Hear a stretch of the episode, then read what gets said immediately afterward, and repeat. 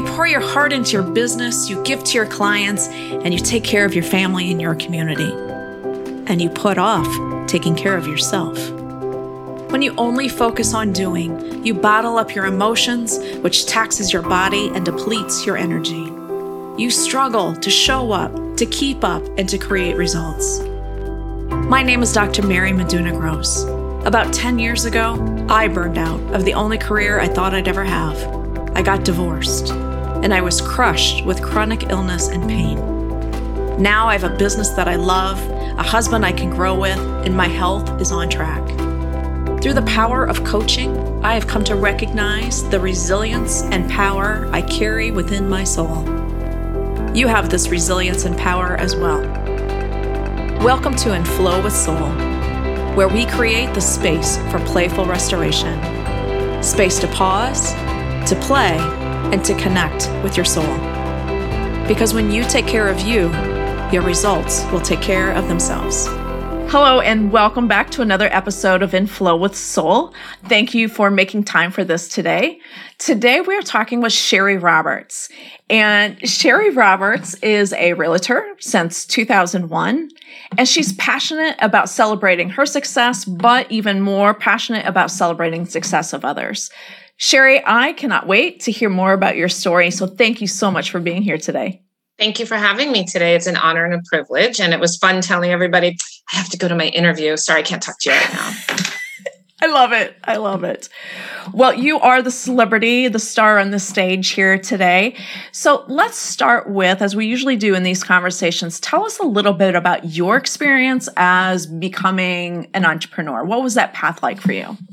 So it's really funny if you look back on your life and you know how they always say when one door closes another door opens or you think something devastating happened to you you know this is awful. And what i've learned now at the middle age of 49 is i tell people you don't know until you know.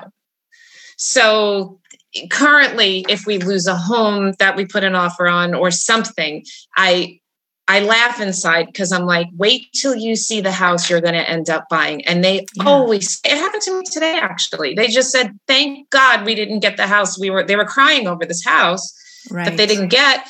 And it turned, they weren't supposed to build a house behind them. Turned out they built a mansion within the last six months. They went and looked and they said, oh my gosh, that could have been us. Like we thought we'd have nobody behind us. And they have a big yeah. farm and all that. So, and agents who lose deals and, and things like that. But, so I started um, as a bartender and a waitress, um, definitely managing people's expectations, um, being a psychologist, you know, any of the fields like a hairdresser or you know bartenders and waitresses um, very natural to go into different types of positions or i guess you could say sales but i don't i'm not a salesperson i'm not i don't even think i'm in sales okay. um, so the so then you you learn how to like i said you learn how to manage everyone's expectations. And then it's so funny how one thing leads to another. And i'll never forget the reason why i mentioned the restaurant is my manager said to me sherry you could never work for anyone. Because really? i was i graduated college i was in my early 20s he'd tell me to do something and i'd say why? Because not to be not insolent or obstinate, but I, I want to know why he wanted me to do that. And maybe I had a better way, which mm-hmm. a restaurant's a machine. There's no room for thinkers. You, you have to keep going. But yes. I just thought that I was owed an explanation and maybe, you know, okay, I'll do that. So yeah, wrong. Um, and I, I rarely had I never had a, a, a, nine to five job. Um, I love, I, I never liked either the cap of this is all you're ever going to make. Um, you know, I've learned recently, and I, I'll share that with everybody also, that things aren't like they used to be. Our generation thinks that you have to work really hard in the grind. You have to get dirty. You have to be up all night working. You have to be up early in the morning. You have to be available to everybody at every time of the day. Um, but the thing of it is to me is what I liked is the more work you put in, the more you get out of it. Right. And I like, like I said, there was no cap on salary. So, right. so the irony is, um, again, bartending and waitressing. Then I worked while I was going to college or after I got my master's, I worked for, well, my undergrad, I worked for a mortgage broker. I knew nothing about mortgages, right? But they picked me out of a shoe store that I was working at and said, he said, you have to come work for me because, you know, I wouldn't shut up. So so I went to work for him and I did that throughout the summers and stuff in undergrad. And then when I graduated, I waitressed and then I found a job with the title company. Knew nothing about that either. You know, had no idea yeah. what I was doing, but okay. Then um, I started to teach. I taught at Miami Dade Community College, and politics were too much for me because I just think everybody should learn everything and be happy. And I didn't realize I had to be accountable to other people, and they may not like some of the things that are being done, which you know, I don't know. I'm teaching everybody how to speak English. What better than that? Right. Um, and in the meantime, um, I people would say, "Hey, how are you?" And this is in the late '90s. I'd be like, "I need a job. I need a job. I need a job." And I said it enough that uh, one of my friends said, "That's funny." He said, "My father and I are looking. We have we own a real estate company." He goes, "And we're looking for someone to be our transaction coordinator, personal assistant, whatever." And I'm like, "Oh, I work for a title company. I work for a mortgage broker. You see right? where this is going?" Yeah. So, so then I was hired, and I handled all the realtors' transactions. Now, this is bear with me in the very late 90s. So they paid me $250 a week and they gave me $25 bonus for every file I closed. But then I started watching these realtors make 15,000, 20,000, 10,000, 5,000 and I said, "Oh, no." I said, "I want to be a realtor." So okay. they paid for me to go to real estate school, gave me great support and they said you're going to be 50-50 with us. Fine. Plus they gave me the $250 a week. Then I got my first double-sided deal. The commission was 21,000, I got 11 and I said, take the training wheels off. Yeah. And and that's that's the thing about um, being an entrepreneur. You can't realistically you do have to have something to fall back on obviously to pay your bills so i was waitressing sure. or bartending at the time but i find that new agents or people who have training wheels or have something to fall back on and myself included i'm married and thank god my husband does very well. And there's sometimes maybe i'm not putting forth the effort i need to. I realize you got to have that hungry attitude yeah. also fight or flight. And those are the people who succeed. So you have to find a way to have that even if you do get comfortable in your life. What gives you your hunger attitude uh, hunger appetite now oh my gosh so i have 100 agents that i work with all over the state of florida and no kidding when i get those fireworks on my phone that they're our offer was accepted over everyone else's because I make sure their offer is perfect and shiny. I mean, I'm, and it's their, a lot of them are brand new. So sometimes it's their first deal. I'm crying. Okay. I mean, yeah. That rush, uh, don't tell anyone this. No one's watching, right? No. Um, okay. I would do it for free. If all I, the, my, the way I get fed is Sherry, you're amazing. Thank you so much for everything. Sherry, you're doing a good job. No one else could have done it. And thank you and you made everyone happy that's enough for me that fills my cup yeah yeah now i imagine when you first started in real estate were you aware of this inner passion or what was your hunger at that point? In the beginning probably freedom. Um you know and again we all make those mistakes. When we're in our 20s you have no freedom when you're an entrepreneur. You don't understand leveraging you know? Yes right. Again you think no one can do it better than you. There's no one else to help you, and you have to do it all by yourself. And um, that, you know, so you do get caught in that quagmire. But in my 20s, with no husband, no children, no no responsibilities, I mean, I would. I had a motorcycle. I know it's crazy, but I had a motorcycle. I got contract signed at one o'clock in the morning on my motorcycle. I've gotten contract signed in hospitals, you know, at night for good things. My girlfriend mm-hmm. had a mm-hmm. baby, and I said, I, I said, There's someone coming to see your house. And the husband said, No, we're going to have a baby. And I said, I bet you a hundred dollars this is the deal. And it was. So the baby's born. I was the first one to see their daughter. Of course, I brought gifts and a contract signed. yeah. Yeah. so it really has really been that that hunger it, like we said at the beginning of the show right seeing the success in others your joy of being able to bring that contract to that family uh, who had just been through childbirth for crying out loud right that well, that's getting, that's incredibly intense i know i know yeah and then being able to like this is a cherry on top completely 100% and on the flip side my specialty are short sales um, short sales are when the house is worth less than they owe. Um, not so many now. I started doing them in 2008. Again, entrepreneurial. My boss then, so I'm older, it's 2008. I have a family. And I said to him, So I have this house I want to sell. I have the listing, but it's a short sale and I don't know how to do a short sale. I'm going to give it to someone to do for me for one and I think it was one and a half percent of my commission. And he looked at me and he goes, Why are you giving away your money? And I said, Well, I don't know how to do a short sale. And he goes, Why not? Just do it. And that's what I try to tell everyone. And I tell realtors the only way to understand, and you can convert this into whatever business you have, the only way to do real estate is to do real estate. Yes. With me, I'm not going to let them fail. You know, like I said, I keep them out of real estate jail. Just do it. So, doing these short sales, I can't now again, I talk about leveraging, and you know, you should have, if you are a realtor, you should just have someone else do that for you. Um, but I've got it down to a science. And God forgive me, I love it. I love this poor guy I'm dealing with now. He hasn't paid his mortgage in, since 2013. He can't buy a house. They owe 1.3 million. It's only worth like 900 and there's a foreclosure date of March 15th. And everyone has told me that I can't do this. Guess yeah. what? I am going to do it. I'm going to yeah. save this family. He, he'll be able to buy a house in two years. I'm going to make some other families super happy. The, the other houses are going for over a million. They're going to get this house needs work. They're going to get to raise their family there. And everyone's going to be happy. And the biggest thing is, I'm going to do something that everyone said that I can't do. I love this this I can do it attitude. Have you always had this, or is this something that has evolved as you have evolved?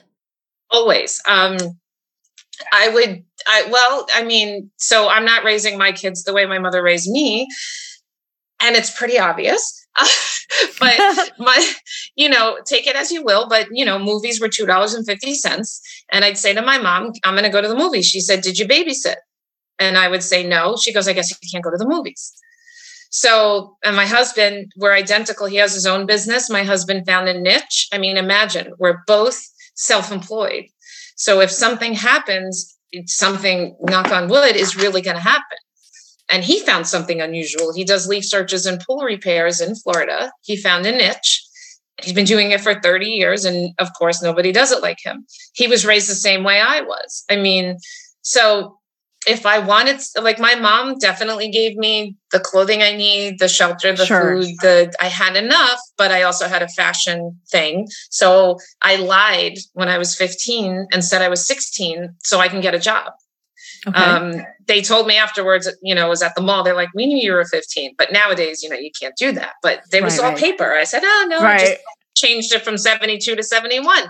Um, yeah. because I, there were things that I wanted to do and I wanted to better myself and I wanted mm-hmm. to, and there were things I wanted. And the only way to do it was for me to do it myself. So, um, you know, maybe that's part of nurture nature because my son, my daughter's a overachiever. I raise them both the same way. And my son, he thinks a C is fine as long as he's passing. So, yeah. you know, um, it could be from the way I was brought up, but maybe if I was a different person, maybe I just wouldn't have gone anywhere or done anything.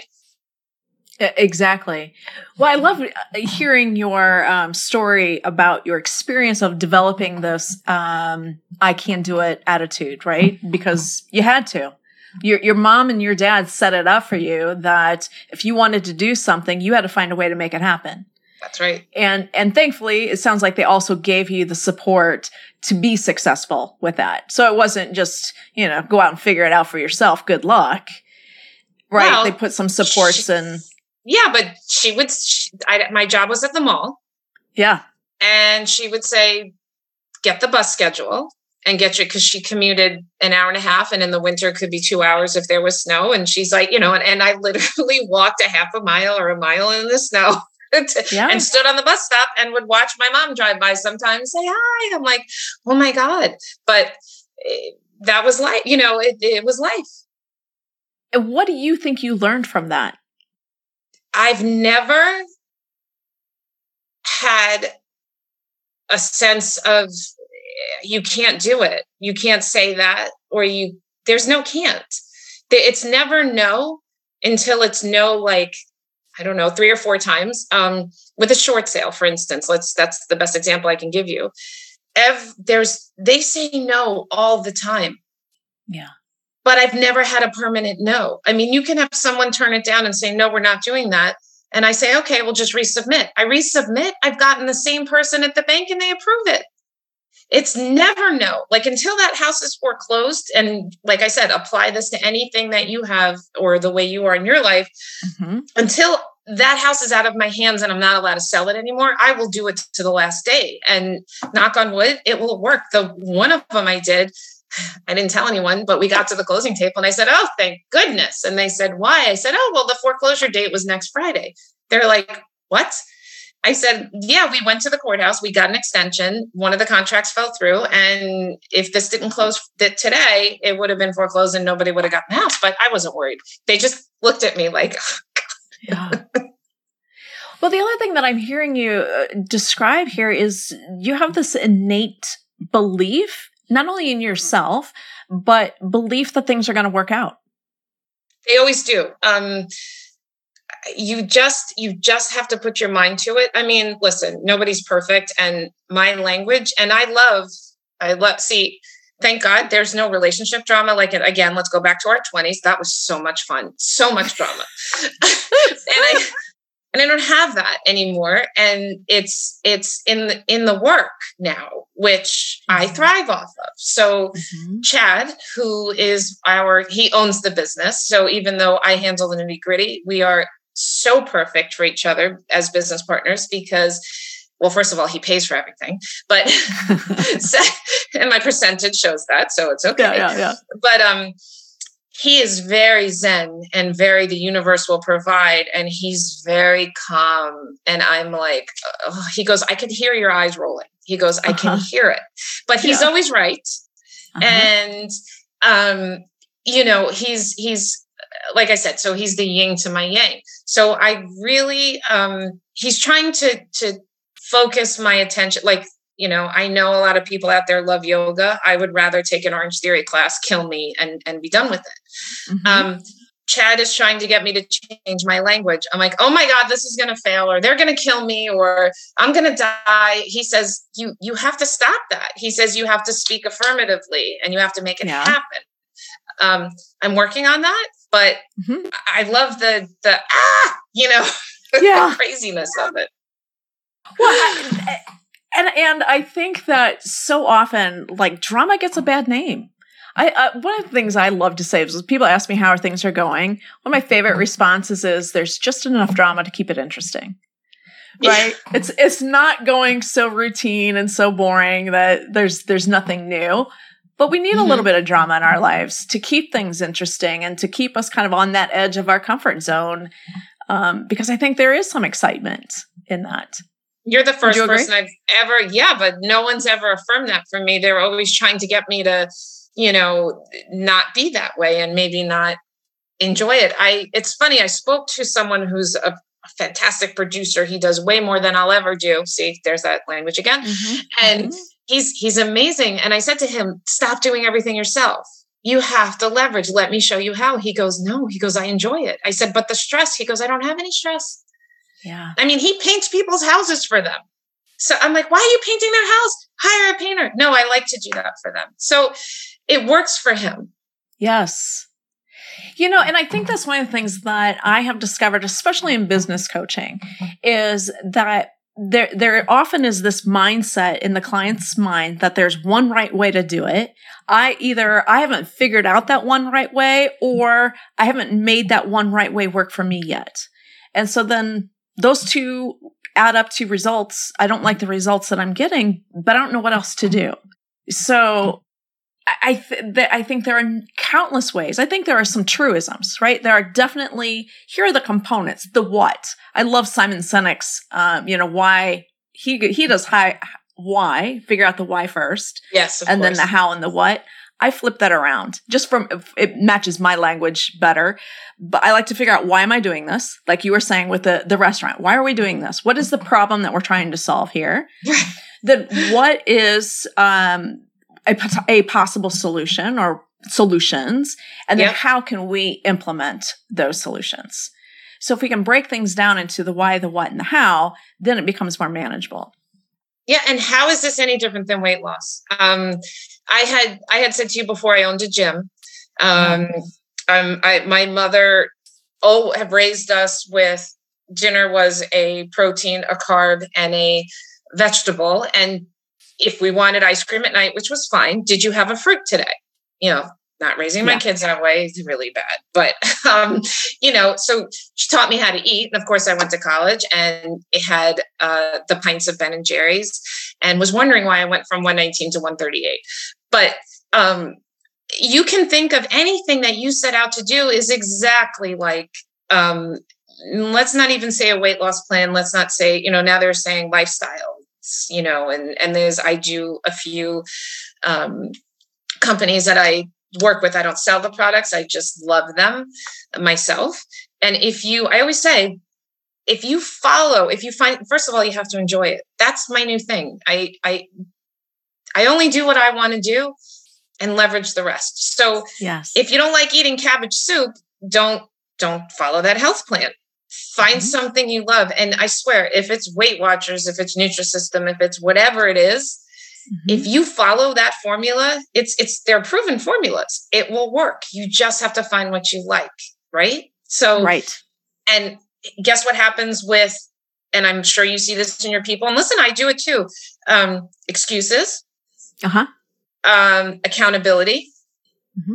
And record keeping. I mean, I you think if you wrote down everything you ate all day and didn't like I had this my fitness pal I was doing, I'm like, oh, I, I don't know why I'm not losing as much weight as I, you know, I work out all mm-hmm. the time, I eat healthy, and then all those M and M's add up. They do.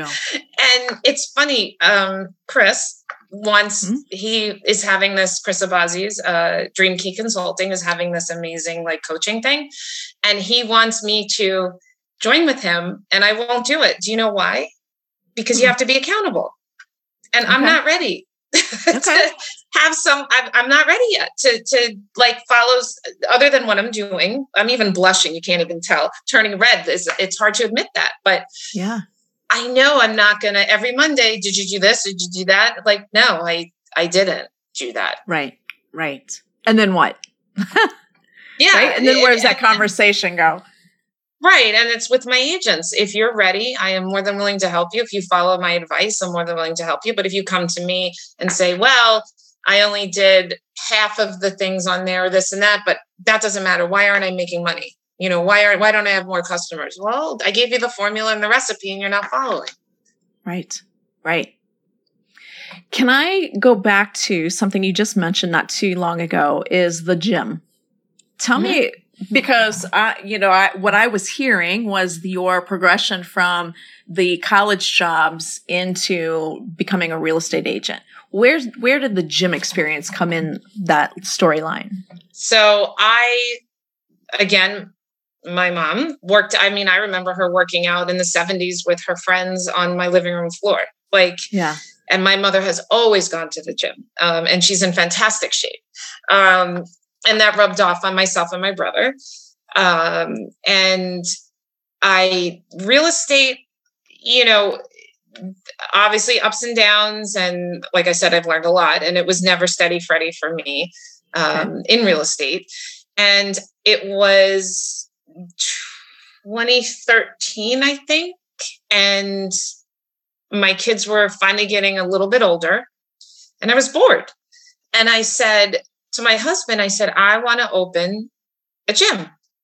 And I wanted to model it after a particular, you know, a particular style of, of gym. And I said, and where I live in a, is a very rural area. We only have two um, uh, plazas out here right now. The obviously it's going to boom like everything else, but we only have two plazas here. And I knew one had cheaper rent than the other. And the community always said, I wish we had a gym. I wish we had a gym. I wish we had a gym. So um, I was like, I'm I'm gonna do this. Like I said to my husband, I'll never forget. We were my my stepson was moving, you know, he was old enough, he was moving out. We were cleaning it out. And I said to my husband, I want to open a gym. He said, Go ahead. I go, no, no, I was I was just kidding. He's like, he's like, no, do it. And he says, and again, it's the support that you're talking about. He says, if you do nothing, you get nothing. And I said, all right. So I found two partners and I am, I'll admit, I'm still naive. I'm still Three Musketeers. I think everybody, yay, we're going to do this. It's going to be amazing.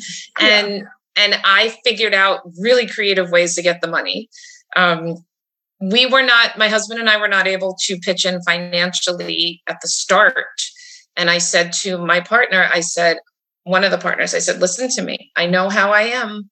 I said, if, you know, if if this is going to upset you, I said, stop now, because the guilt will will destroy me. I okay. said, but I will, you know, I will set us up. I will, I know how to, I love the the paperwork of it, uh, getting the insurance, getting doing the build out, writing the contracts, doing the, you know, getting the county's permits, all that stuff. And yeah. we did contribute throughout to help make payroll and and things like that. So, you know, I felt and my husband he says I pimp him out. So I definitely he did he helped, you know, we we hired a contractor, but he did the floors and he did things, you know, to try to ease the cost.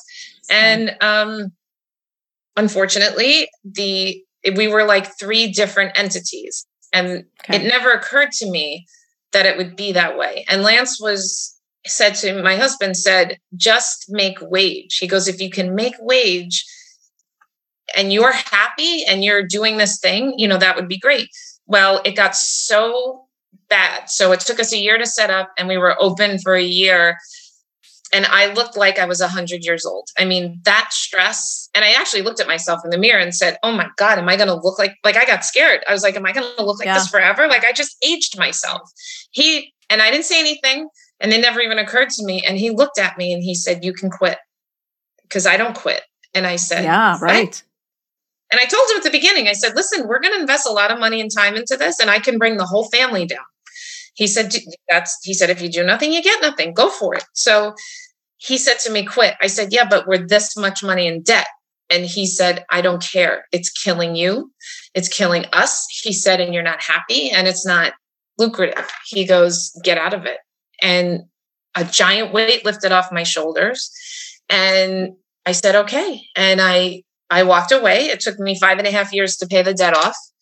Um, I, again, to use the word steady Freddie, I just made that payment. I mean, it was almost a house payment, but you know, small house. But uh, yeah. I, you know, I paid it off even when the times were tight and whatever, and walked away. So that I love this story because it contrasts what we were talking about earlier with that whole can-do attitude. Because even if you have a can-do attitude, there are times when things aren't going to work out the way you wanted to or way you thought they should or could or, or any of those kinds of things. If you look back on that now, is there anything that you would have done differently? I ask myself that all the time. And I talk about it with my husband a lot. It still pains me and it causes me pain because of the relationships and and the torture. And it didn't have to be like that. Um, and the and the perception of and the desperation. Um, you know but i mean i don't if someone doesn't want to communicate with you and you keep trying to communicate with them and they just don't want you there or whatever the reason you know there's nothing there's nothing i could have done and i think by saying look if we go into this this is how it's going to be are you okay with that and they mull it over and say yes and then it's not okay or maybe i you know then i run over i'm just like everyone else i run over did i do something did i say something right but I kept saying, what's wrong? Why isn't this working? Why are we not, you know? And and also what I learned is I was expected to do things that are not in my wheelhouse. I am That's not a marketer. Huge. Yeah, I'm not a marketer and I never pretended to be. And then yeah. when and I was being punished for not being one. I yes.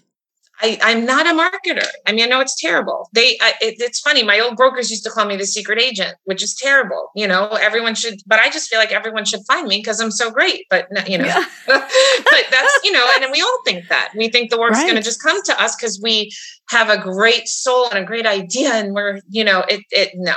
So what I, I, again? And I was it's funny. I was also president of a local moms club, and I learned how to deal with 50 women and I made mistakes. Oh. And you can imagine how women would point out that you make a mistake. I was going to say that probably didn't go unnoticed. no, no. but I learned from that and I learned from the gym of how to better treat people, um, be more tolerant of maybe they don't understand as well as you do or you know and yes i made i mean i can cringe inwardly cringe and i can't believe i did that or said that to someone, but um, I didn't mean anything by any of it. I just right. had certain expectations and I didn't want any harm to come to anyone. But that it's again, let's go back to looking back on your life of all the stepping stones and the puzzle pieces have made me what I am now. And I am the one that a hundred people look to for yeah. answers. And, you know, they say, Shari, talking louder is not going to make me understand it any better. Just like if I didn't speak the language, yelling, you know, not yelling, but it's funny. Yeah. And I, we obviously now there's texting and they say, and I'm not texting in caps. They say, stop texting in all caps. yeah. Yeah, exactly. I, and, and the young ones are, they say, boy, they're, you know, they gave me the best compliment. I guess uh, the rumor going around the office was Shari's the biggest pain in the butt. And someone who's had 44 years of real estate experience said to them that and said to me he told me that he said that's the best compliment you can get you nice. Not not that i was not that i'm mean or i'm a horrible but nothing about me just that i expect your work to be a certain way and if you want to say yeah i want to be your pain in the butt so right. going back would i've done anything different i mean i don't know i don't know lance says there's nothing i could have done and believe me we've hashed it out but I am glad I did that. Um, because even though it was, let's not call it a failure. Let's say I just, it, I, I didn't succeed, but I think that was the last lesson I was supposed to learn how to manage I, I, people. Exactly. And the other thing that I'm hearing is that you said early on in this, it was about communication, right? So mm-hmm. you, you thought that you were laying out, here's, here's my style or here's the expectations that other person sounds like they bought into it at some level. And so you you assumed that you were on the same page. Is that fair to say? Right, but we must not have been, and they maybe weren't the type of person to confront me, which I would have loved, even if it was hard. I hate confrontation, and I don't like to be told. I'm doing anything wrong and I hate criticism. Just saying, but but oh, you're so unique. yeah, I know, I know. That's probably why I don't have a coach because I don't want to hear it. But no, but I do. But that's the other thing I've learned too is I am listening and I am learning. And you know, my first answer, just I wonder where my son got it from, is always no. But it's like no, and then I'm like, all right, tell me why. Still with right, that 20 year old waitress, tell me, you yeah. know, tell me why so yeah.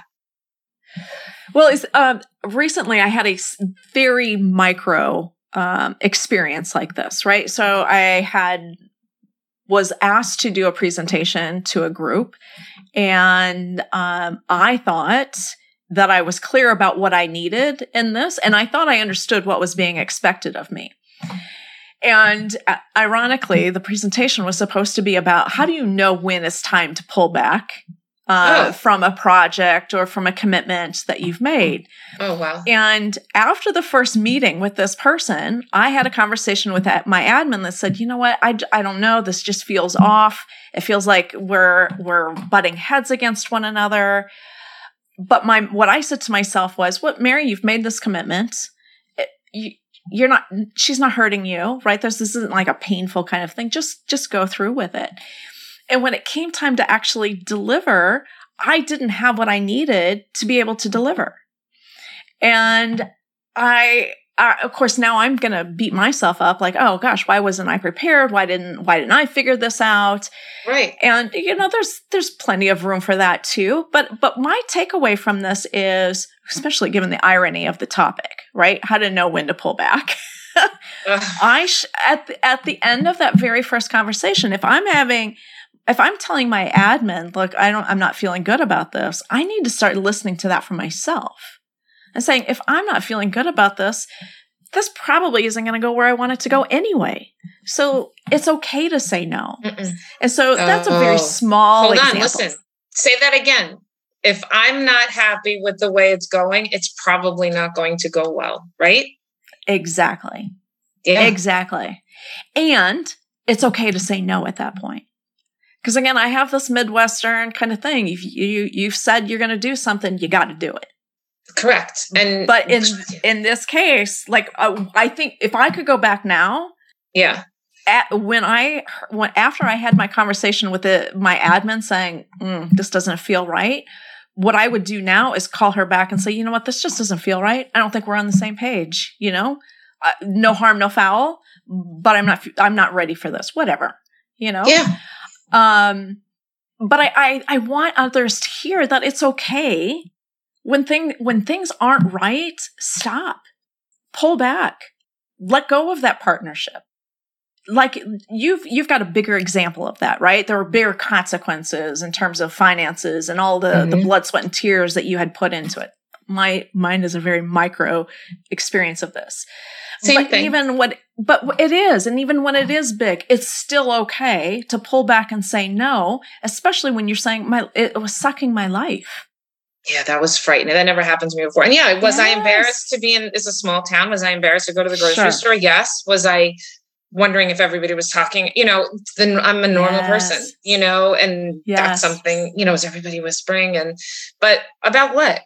That I I tried to open a gym for the community that didn't have one and and mm-hmm. I didn't it didn't work out the way I wanted it to. And okay, so so what? Right. So what? Like they don't have to pay my debt. I had to pay my debt. Right. I didn't hurt anybody. Uh, well, maybe I did. I don't know, but you know, right. I don't think I did. Right. Hopefully not. you know, I don't think I hurt anyone. But um, also, let's let's make another point. That's the biggest thing, and it took me a very. I think I always knew this intrin- intrinsically, but never necessarily made it so verbal. I tell everyone manage expectations and make yes. sure based off of what you said, they have to be clear. Um, yeah. I'm going to give you a tiny example, and I probably told you this before. In a house, you're you're showing someone a house, and there's no washer dryer. You're like, by the way, there's no washer dryer, and they're like, okay, um, you know, I'm probably going to have to spend a thousand dollars, two thousand, three, whatever they, however high they want to go for washer dryer. Which, by the way, try not to use the more expensive ones. But um, you know, however high they wanted to go, they figured that in, and the price was the price. Now, imagine you're doing a walkthrough. So the day of closing, the morning of closing, the realtor needs to be the that you take the buyers with you. You need to be the last person out of the house and lock the door. Mm-hmm, and whatever mm-hmm. is in that house, when you looked at it, needs to be there when they close and come back. So imagine you're doing the walkthrough and there's no washer dryer. Right. Let me tell you something. You've been waiting six weeks, a month to buy this house. You've done everything you can. There's been buyers who refuse to close because a $2,000 washer dryer was gone.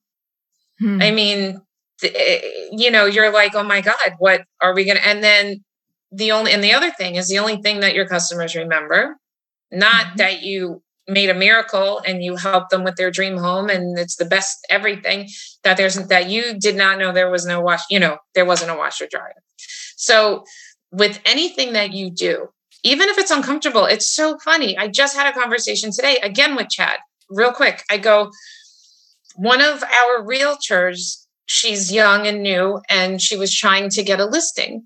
Well, this other person who's sold many, many homes was uh, also trying to get the same listing, but unbeknownst to either one of them, they had no idea that they were trying to get the listing, right? Okay. So, uh, Realtor A she the seller said listen i'll i'll let you do an, another she did an open house she said i'll let you do another open house She said, I can't do it on Saturday. I could do Thursday. Realtor B didn't know anything about this other realtor. Mm-hmm. He is calling for sale by owners and he says, Listen, I'll do an open house for you on Saturday. She goes, Awesome. Realtor B hit it off. They're Zooming. He's going to get the house. We're in the same community. She's not with the team directly. So I called Chad. Well, I gave my advice because I'm I always call, I always say uh, in the Chadiverse, and what would Chad say? And okay. Chad will offer, you know, Chad offers things you don't have to. Realtor B doesn't have to give Realtor A anything. What if it was Susie Smith with another company? That's the way the cookie crumbles, you know, and he's not doing anything on purpose. Um, it just happened. So I had some ideas. I discussed them with Chad and I said, Chad, what should Realtor B do? He said, be upfront with her, call her. He goes, it's going to be a very uncomfortable conversation and it's going to be weird. Um, I did make sure there was absolutely no way Realtor B knew anything about Realtor A, and there was like she never called him. You know, it's all on the up and up. The very honorable people. So he said, "You, ha- they have to have a conversation and offer her something. Um, don't you know? She doesn't have to be half the deal. Maybe she could be a showing assistant at ten percent. Maybe she could do some of the paper. He doesn't owe her a thing." And I, I had suggested the same thing and he was like, that's going to be an awkward conversation. And Chad's point was, you have to have it. Um, these are people we deal with, these are people we work with. Nobody did this intentionally. We're not trying to steal anything from anyone. Um, and think of how the integrity would remain with us because all you have is your name.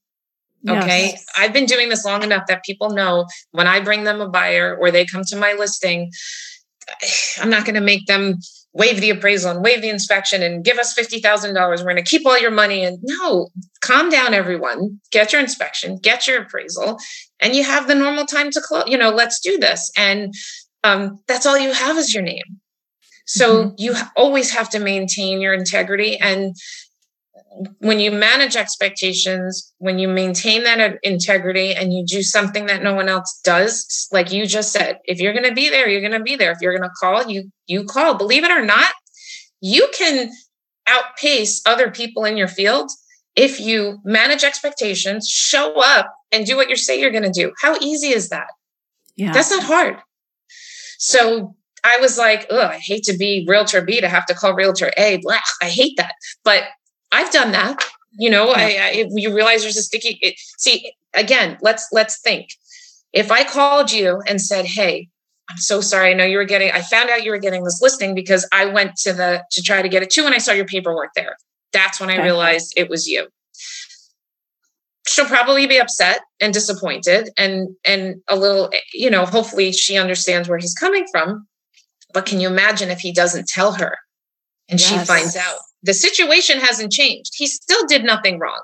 He owes her nothing and she's not entitled to an explanation, really. But it's a different outcome if she finds out. So if Completely. you, yeah, so you just have to, you know, again, the only way to do real estate is to do real estate. The only way to keep relationships and you know i'm sorry to be so trite but we're not salespeople we we are building relationships and we are is to keep those relationships you know and and have those jump into those uncomfortable conversations because that will make you different than everyone else. Yeah. The other thing that i'm putting together here from these the the experience that you had with your gym and this experience with this agent is that in both cases there was underlying conflict. In the gym case probably went unresolved you know unaddressed for a long time. Let's just hope that this goes away um, and Chris, is it Chris? Chad. Chad is now saying, look, with this agent, don't let this go. Just in both cases, just confront it. I think what our fear of the confrontation keeps us from actually doing it. And once we do have those conversations, however they turn out, at least we know that we've shown up and we've been our best, our best version of ourselves. Yeah, I mean, I have an agent helping me with something right now. He's a specialist in Airbnbs. I'm not. Um, I said to him, and thank God he's who he is. I said, listen, I'm going to talk this out with you. I said, and I say whatever comes to my mind, and I need you to tell me if I'm wrong. And when it comes to money, I get confused. easily. I could tell you 500 stories where, oh, I forgot to pitch in the money, you know, just yeah. not maliciously, just it was in my wallet. So I said to him, I said, please. So I would give you 10% of this deal that you're doing with me based on the work you would do this. I said, tell me why now maybe I should give you more. I said, why would I give you 20%? And he explained it to me. And I said, okay, so if you're only doing this for me, then 10% is fine. But because you're doing more, you're getting 20. And he's like, Yep. I go, Are You happy with that? He said, Absolutely. I said, Done. Um, who wants to talk about money? Yeah. Right. But let's set our expectations in the beginning. Again, you know, tell me what you why I should pay you this because honestly, let's let's be honest, I'd only I only want to pay him 10%. right, right. You know? And then I'm like, ah, you know, it's 20, but he's right. He is. And I need, you know, he's on the team. I am the team lead and I need to make sure that he's happy and he's satisfied. And he said, awesome, let's do more of these. I'm like, oh my God, yes. Like I, you know, and he's a very valuable resource. And I can't leave this without saying uh, this quote. This is a Chad quote again contribution equals compensation. Think about that. If you, we don't do, okay, we're going to split this 50 50, and that's where partnerships go awry because. Right okay, we're going to be 50 50. There's always, if you have two partners, three partners, someone's always doing something more than someone else, right? But if, but from the get go, if you know, like, I'm going to do this whole deal, I'm going to write the offer. I'm going to, you know, carry the bulk of it. But I couldn't do the deal without this guy. I know nothing about Airbnbs except going to them. Mm-hmm. right, right, right. And he's going to show the buyers that it's financially sound. So guess what? He's going to get the deal for me. Yeah. So, but you know, I drove an hour back and forth today, and and I'm going to do the bulk of the work, and he's happy with the twenty. He's going to drop spreadsheets and ugh, again, doing all the things that I don't like to do and don't care to learn how to do. So let somebody else benefit from it. You know, I, I think what, what I hear you talking about here is um, that sense of collaboration uh, with one another rather than competition against one another. And within, I'm sure in all businesses, but I, I, happen to know more about real estate than the other businesses. And I say this a lot, right? T- even team members can sometimes feel like they're competing against one another for the leads on the same team. How does your team approach that collaboration versus competition? It's it's even the culture of my company that I work for. All we're all over the state of Florida. Do you know that anyone can come to our office that Chad pays for? Um, there's other agents in Delray, Boca, West Palm Beach, or that say just come to the office. Send your agents to our office. You know, um, Chad taught me that we show all of our own properties. Ridiculous. You throw a lockbox on it, you get it. No. Who knows the property better than you, right? Here's the thing I have a life and I want to maintain my lifestyle. Uh, my kids are 13 and 16, and thank goodness Sophia just started driving, but I was doing, you know, pick one up from school, go home, wait an hour and a half, pick the other one up, go home, then go to gymnastics and come back, then go back to gymnastics and come back and go to trumpet and go to piano and taekwondo. And I'm not available as my, by phone. I talk on the phone all day an implant, but um, I couldn't physically be there. So guess what? We hire showing assistants for 10%. And those are usually newer agents um, or agents that, mm, you know, are semi-retired or not as busy, you know, whatever, sure. that it doesn't take away from their business. I mean, Patty showed a house for me, went to an open house with me once, and she made $1,800. She was so grateful and so happy. And I'm like, wow, you know, I'm keeping you in the game. Maybe she doesn't have as much, you know, on her own. Um, we have transaction coordinators again, leveraging. Um, how about this? And I have to say, I don't know if anyone did this. I had a listing where I know I needed help with someone who had better matched personality for the sellers than I did, maybe, right? So it was a big listing. It was uh, 850,000. So don't even do the math. I don't I don't even know how to do the math, but I didn't uh, I didn't add it up. And I said, I'll use I said, Zach, I want you to do this listing with me. So we put the pole in the ground And to me, the two of us are one, right? Because it would either be just my name or just his name, but it's just because there's two listing agents, we are one entity. So a buyer came up and said, um, I want to buy that house. I said, I'm so sorry, we're in contract. And he said, okay, well, let's go uh, an hour north. I said, Zach, we got a buyer lead. Um, mm-hmm. You know, we'll help me, we'll do it together and we'll get him a house. And we we don't live an hour north. So we hired a showing assistant for 10% and he was fantastic. He FaceTimed, he became part of their family. And the your customers I know you think that only you have the relationship with them. I know you think that only, you know, you're the one you have to be there. You don't have to be there. If you are there in some capacity, which I was always there for the financials and the, you know, I had my role. Mike showed them house on a moment's notice. He lived 20 minutes away. I can't give them that service, right? Right. Zach was the one that you know he helped with the with the uh, all different sellers and negotiating, and you know we had conference calls. We have attorney back title companies. We have inspectors. We have appraisers. I mean, well, you don't really have an appraiser, but you know what I mean. So yeah. we're not allowed to, you know, don't bake cookies for the appraiser anymore, guys. No, no so, more. so, and don't wear short skirts. But anyway, so um, you know, it closed and honestly, I did not have to tell Zach or give Zach the, I mean, of course I did, but I'm wondering if other people think that I didn't have to do that. Like it was my listing, they're my people. I had them from before. Like, why did I do that? Because integrity and everybody collaborates together. Now, meanwhile, Zach closed 72 transactions last year. He he's still with us he's remained on the team because of that, of that integrity. So these people that we we we closed on a house six months ago, um, and they just so what Chris is trying to teach me to. It's all in the follow up. I sent an email and saying, "Hey, congratulations! You know, hope you're loving your new home. Don't forget to do homestead exemption. That's something for tax purposes in Florida." And then they called me and said, "Hey, we just closed on our house at a state we want to buy an Airbnb. So I called wow. Zach. Did I have to call Zach?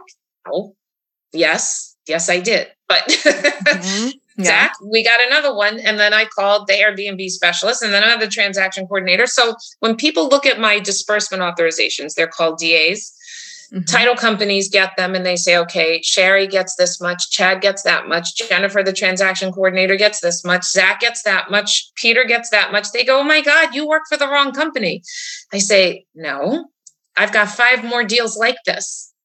So yeah. the money you want, you know, you have to live. There's no shame in wanting to hit financial goals. There's no shame in being financially successful you know yes if you're in a situation where you you are the sole income earner and you do need the money that should that's in the back of your head and and my brokers used to tell me stop operating from um you know having nothing they said you have to act like you make a hundred thousand dollars a year i go but i don't have anything and i'm not and they go and it shows you know from desperation and and stop acting like that. So i could preach that to everyone but you know we can't help ourselves.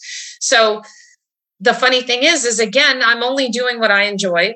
I don't like doing spreadsheets. I you know some i don't like doing the marketing. I don't like so there are other people who are more than happy to do that.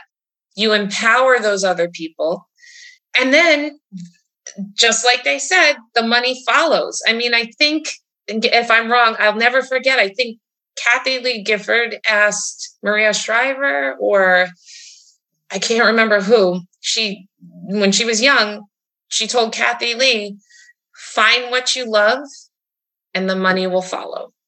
And I've always thought of that. Like, yeah. Because yes, I want, you know, there's things I want to do. I have financial goals. I don't want to be living hand to mouth, but I also don't want to do what I don't like to do. And it and I've learned if you just like you did, it drags you down and the energy you put out is terrible you get no new yeah. new you get no new business right you're yep. sour you're you're yuck so if yeah. even if you don't have a lot of business but you're involved in many things the, the money will come because you're exuding it's funny when you've got, I don't care if you have a $30,000 condo you're selling, that's a, a I don't want to say a deal, but that's a deal.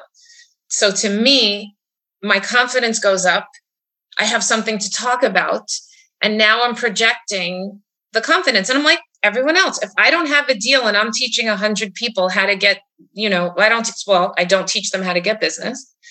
Uh, there are other people for that. But if I'm teaching them how to do their contracts and get it accepted, in the back of my head is always, well, why are they listening to me? I don't have anything.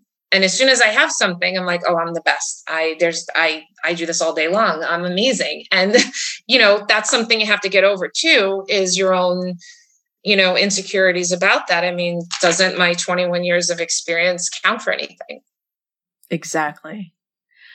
Well, I love closing on this story about your your example of sharing the wealth. That it's not about oh i can just keep this for myself and just do it all myself and then you know run yourself let this job now suck the life out of you like the last one did.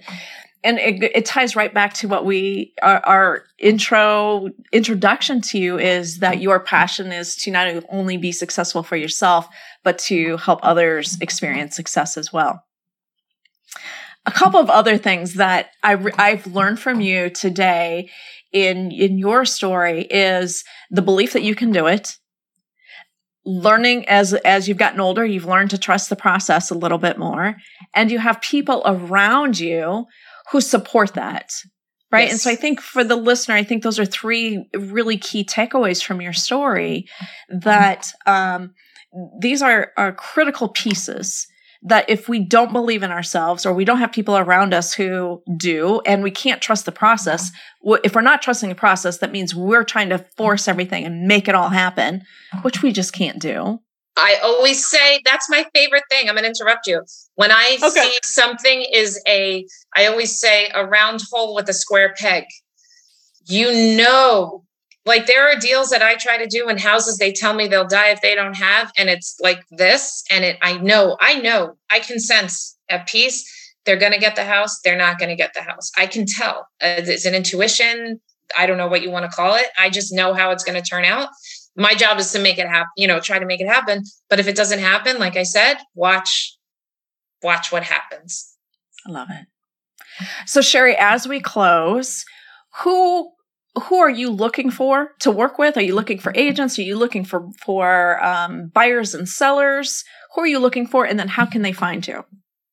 So we have they can the easiest way is Shari S H A R I dot Roberts R O B E R T S at exprealty.com. Um, we also have the Reach Estate. We have a Facebook page and we have business.